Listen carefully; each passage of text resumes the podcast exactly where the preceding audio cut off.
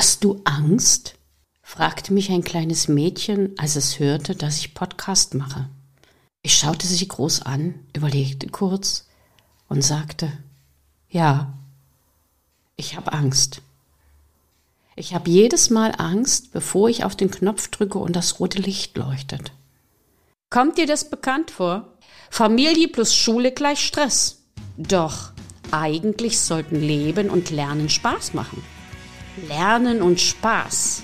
Geht das? Wünschst du dir das? Dann sind meine Tutorinos genau das Richtige für dich. Egal, ob als Schüler oder Erwachsener. Entdecke wieder die Freude daran, dein Wissen zu erweitern und den Spaß in deinen Schul- und Familienalltag zurückzuholen. Lass dich von meinen 40-jährigen Erfahrungen als Mutmacherin für über 5000 Schüler inspirieren und nutze meine Tutorinos als deine ultimativen Begleiter für spielerisches und fesselndes Lernen. Bereit dazu? Dann bleib dran. Denn Lernen war noch nie so Tutorino. Aber diese Frage, hast du Angst, hat mich dazu bewegt, heute mein Tutorino zum Thema Angst zu machen. Und da gibt es zwei Fragen, die man sich stellen kann. Einmal, hast du Angst? Und einmal, machst du anderen Angst? Oder auch dir selber?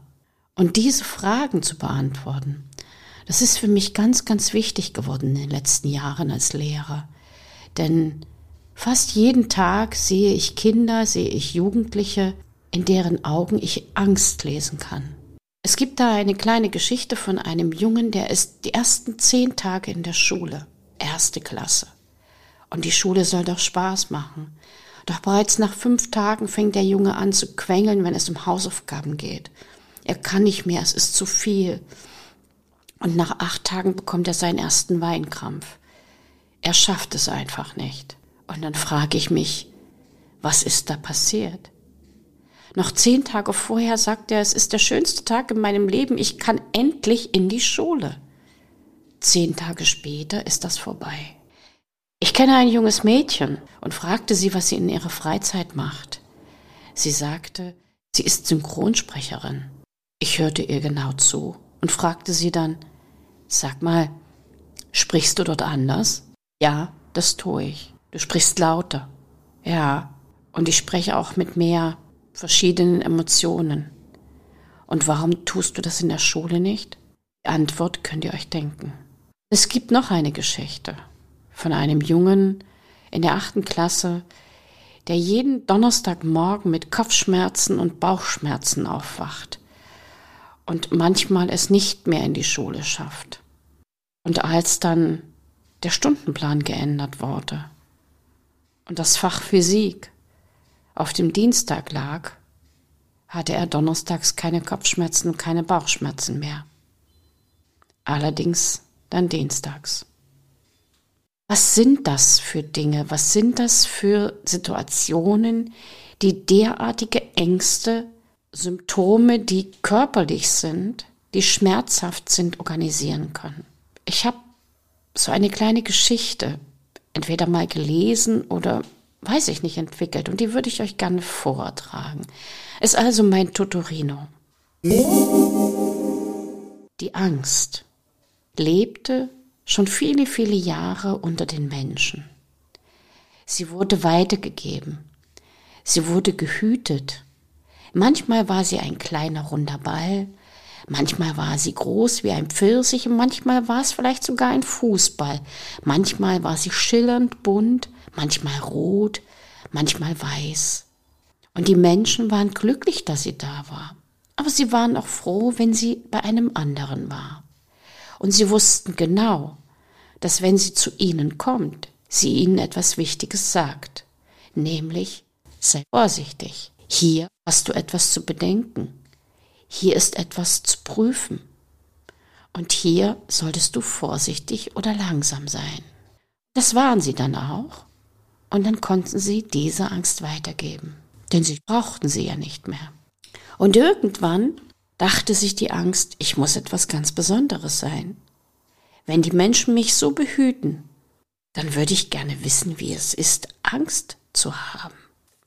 Und das hörte eine kleine Fee. Und schwupps hatte die Angst Angst. Die Angst fing an zu schwitzen. Die Angst hörte ihr Herz pochen, obwohl sie glaubte, keins zu haben. Die Angst hatte ein beklemmendes Gefühl. Die Angst hatte einen trockenen Mund, obwohl sie auch da glaubte, keinen zu besitzen. Doch sie hatte einen. Die Angst hatte das Gefühl, sie wächst. War nicht mehr der kleine runde Ball oder der Pfirsich und sie war nicht schillernd. Sie verlor ihre Farben. Und sie sagte sich, ich muss das wieder loswerden. Ich muss das wieder loswerden. Ich muss das loswerden. Wie kann ich das loswerden? Wie komme ich dazu, die Angst wieder loszuwerden? Ich kann mich doch gar nicht weitergeben. An wen soll ich mich denn weitergeben? Jetzt werde ich immer größer, jetzt werde ich immer schlimmer, jetzt wird das immer schlimmer, jetzt. Und die Angst wuchs und wuchs. Sie war in einem kleinen Raum. In diesem Raum hatte sie irgendwann keinen Platz mehr. Und sie schaute sich um und jeder Flecken in diesem Raum war bedeckt mit dieser grauen, glibbrigen Masse. Die Angst war hässlich geworden. Die Angst war groß geworden, die Angst war schwer geworden und sie war nicht mehr beweglich. Sie konnte nicht mehr weitergehen. Sie rief, sie rief um Hilfe, aber auch ihre Stimme wurde immer kleiner, weil sie selbst ihre Stimmbänder, ihre Stimme und ihren Mund bedeckte und sie irgendwann wirklich vor Angst das Gefühl hatte, keiner hört sie mehr. Und mit einem Mal machte es blub vor dieser Angst, eingesperrt in diesem Raum, stand ein kleiner Junge und sagte, Wer bist du denn? Bin die Angst. Und wer bist du? Ach, ich bin der kleine Junge. Und ich bin ein Junge, der kennt die Angst gar nicht. Deshalb habe ich auch so viele Schrammen. Und deshalb falle ich auch manchmal vom Dach. Aber ich kenne keine Angst. Und warum bist du hier eingesperrt? Weil ich selber Angst vor mir habe. Hm. Kannst du mir helfen? Der Junge sagte, weißt du was? Ich habe da eine Idee. Immer wenn ich irgendwelche Schwierigkeiten habe oder wenn ich irgendwas nicht kann, dann gehe ich zu meiner Oma. Warte hier. Also, du musst ja sowieso hier bleiben. Ich komme gleich wieder. Und nach einer kurzen Zeit kam der kleine Junge wieder und sagte freudestrahlend, meine Oma weiß Rat. Und was hat sie gesagt? Meine Oma meinte, wenn ich Angst haben sollte, sollte ich einfach ein Liedchen pfeifen und lächeln. Kannst du das? Ich weiß nicht. Probier's doch einfach. Wie macht man dann Lächeln? Ach, da muss man nur den Mund breit ziehen von einer Ecke der Ohren zur anderen Ecke der Ohren. Gucke mal, du hast doch welche, also probier's. Und der Junge zeigte ihr, wie's geht, und er lächelte, und die Angst versuchte das auch. Und mit einem Mal hörte man ein ganz sanftes Pfeifen, wie an einem Luftballon, wenn die Luft entweicht. Und der Junge meinte, Hey, Angst, Du wirst kleiner. Das ist ja interessant. Und du bekommst Farbe. Oh, da ist ja ein schickes Blau zu sehen. Und da ein Grün. Und da auch ein Gelb. Angst, ich glaube, ich sollte mich mal mit dir beschäftigen. Und selber die Angst merkte, sie wird wieder kleiner. Sie wird wieder ruhiger. Sie lächelte leise vor sich hin Pfeifen konnte sie noch nicht. Und dann hatte sie ihre ursprüngliche Größe wieder.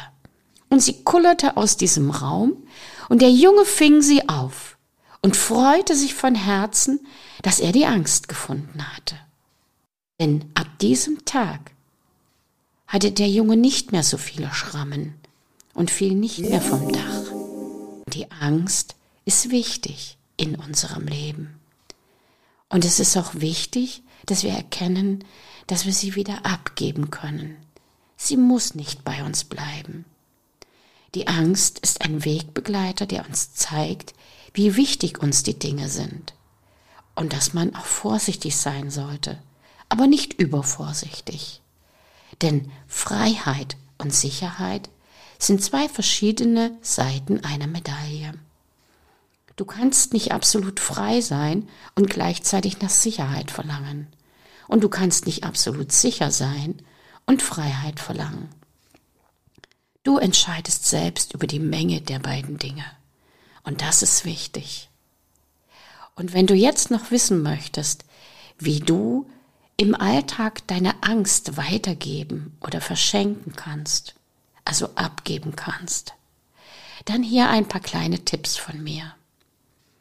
Als erstes wirklich lächle. Schon Vera Birkenbehl, eine total faszinierende Neurowissenschaftlerin, sagte, stell dich jeden Morgen eine Minute vor den Spiegel und lächle dich an. Im ersten Moment sieht es komisch aus. Im zweiten Moment musst du über dich lachen und im dritten Moment schüttet dein Gehirn Endorphine aus, Glückshormone. Denn dem Gehirn ist es egal, ob du nur so tust, als ob du lachst oder ob du wirklich lachst. Und am Ende, wenn du dich anschaust und dein seltsames Gesicht siehst, lachst du ja wirklich. Und das Lachen über sich ist faszinierend und ist unwahrscheinlich gesundheitsfördernd. Der zweite Tipp, rede über deine Angst. Such dir Menschen, mit denen du dich über deine Angst unterhalten kannst, egal ob es die Angst ist vor einem Fach oder die Angst vor dem Sprechen oder die Angst, Fehler zu machen. Und da gleich ein dritter Tipp. Du musst nicht in allen Dingen total gut sein. In Mathematik bist du vielleicht sehr gut, dafür bist du in Sport nicht so gut. Na und? Wer sagt dir denn, dass du überall gut sein musst? Sagst du dir das oder sagen andere dir das? Und vor allen Dingen, warum solltest du überall sehr gut sein? Die Menschen kommen am weitesten, die ein Spezialgebiet und ein Spezialwissen haben. Das sind die Experten.